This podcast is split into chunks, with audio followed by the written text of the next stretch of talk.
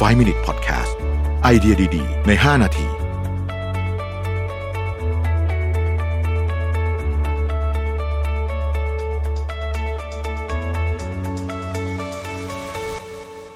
สวัสดีครับ 5 minutes podcast นะครับ คุณอยู่กับประวิทยานุสาหะครับ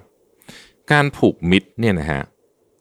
ก็เป็นอีกเรื่องหนึ่งที่สำคัญ โดยเฉพาะในสภาวะแวดล้อมของการทำงานเนี่ย การมีมิตรเยอะๆ เนี่ย หรือมีคอนเน็ชันเยอะๆ เนี่ยนะฮะ มันช่วยเรื่องการทำงานเยอะมาก คนที่ไม่ค่อยพูดค่อยจากับใครเนี่ยนะครับ ก็ย่อมไม่ค่อยมีคนที่จะช่วยให้คำปรึกษาได้ หากเราไม่ผูกมิตรกับใครอยู่เสมอ เมื่อเกิดปัญหามาก็ไม่ค่อยจะมีใครโผล่เข้ามาช่วยเราเช่นกันนะฮะแล้วเราจะต้องผูกมิตรสร้างสายสัมพันธ์ที่เข้มแข็งเนี่ยทำยังไง จากงานวิจัยด้านสังคมศาสตร์ ความสัมพันธ์ระหว่างบุคคลแบ่งออกเป็น 8 ประเภทด้วยกันนะครับ ลักษณะความสัมพันธ์เป็นรูปวงกลมซ้อนกัน ยิ่งใกล้ศูนย์กลางเท่าไหร่ ยิ่งเป็นความสัมพันธ์ที่เข้มแข็ง และมีจำนวนน้อยลงเท่านั้น คนที่มีสายสัมพันธ์ที่เข้มแข็งกับเราเช่นเพื่อนแท้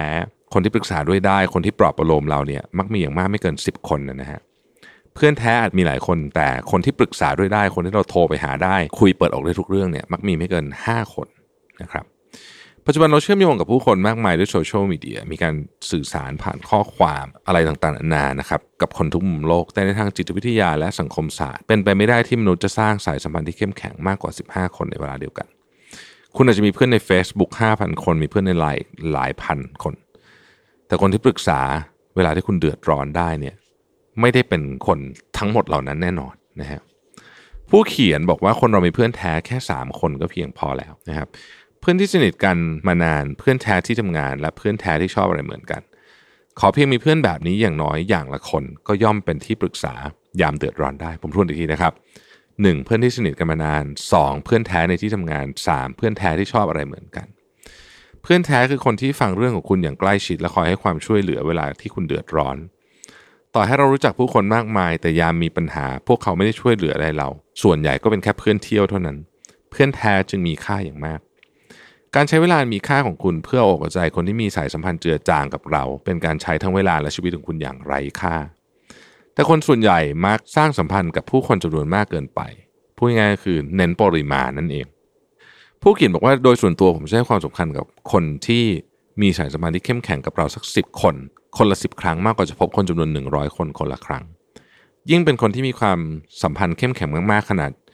ที่เราเรียกว่าเพื่อนแท้นั้นเนี่ยซึ่งมีไม่กี่คนผมจะให้ความสำคัญในการใช้เวลากับพวกเขามากกว่าอะไรทั้งสิ้น